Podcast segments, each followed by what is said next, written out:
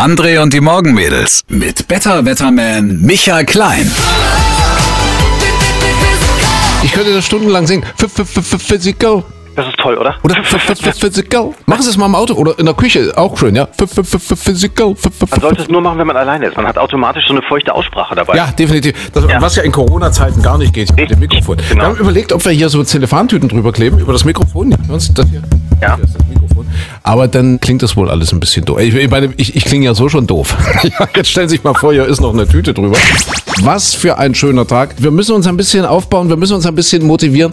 Und wir hatten gestern ein schönes Zitat, und zwar, wer etwas will, findet Wege, wer nichts will, findet Gründe. Und damit bin ich bei Albert Camus. Ja. Von dem stand dieses berühmte Zitat. Ich hatte das gestern so ein bisschen weggewurschtelt und habe gesagt, na, Soxe sagt mal Albert Camus.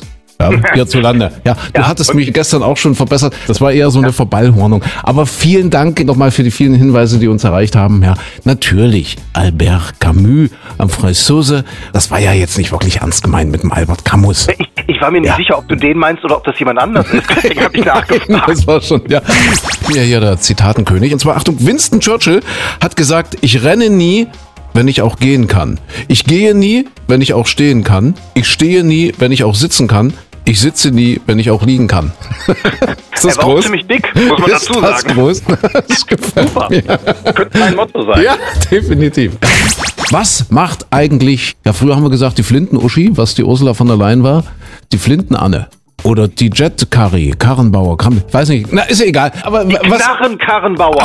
die Die Knarren, ja, Knarrenkarrenbauer, sehr das schön. die. Die kauft ja jetzt gerade stillschweigend an der Corona-Krise vorbei, wo es keiner Mhm. so merkt und wo sich keiner drum kümmert.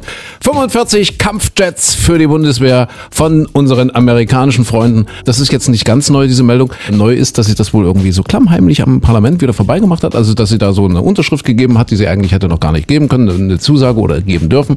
Und das Ganze fliegt ja jetzt gerade um die Ohren. Vielleicht hat die das falsch verstanden. Der Macron hat ja gesagt, wir sind im Krieg gegen das Virus.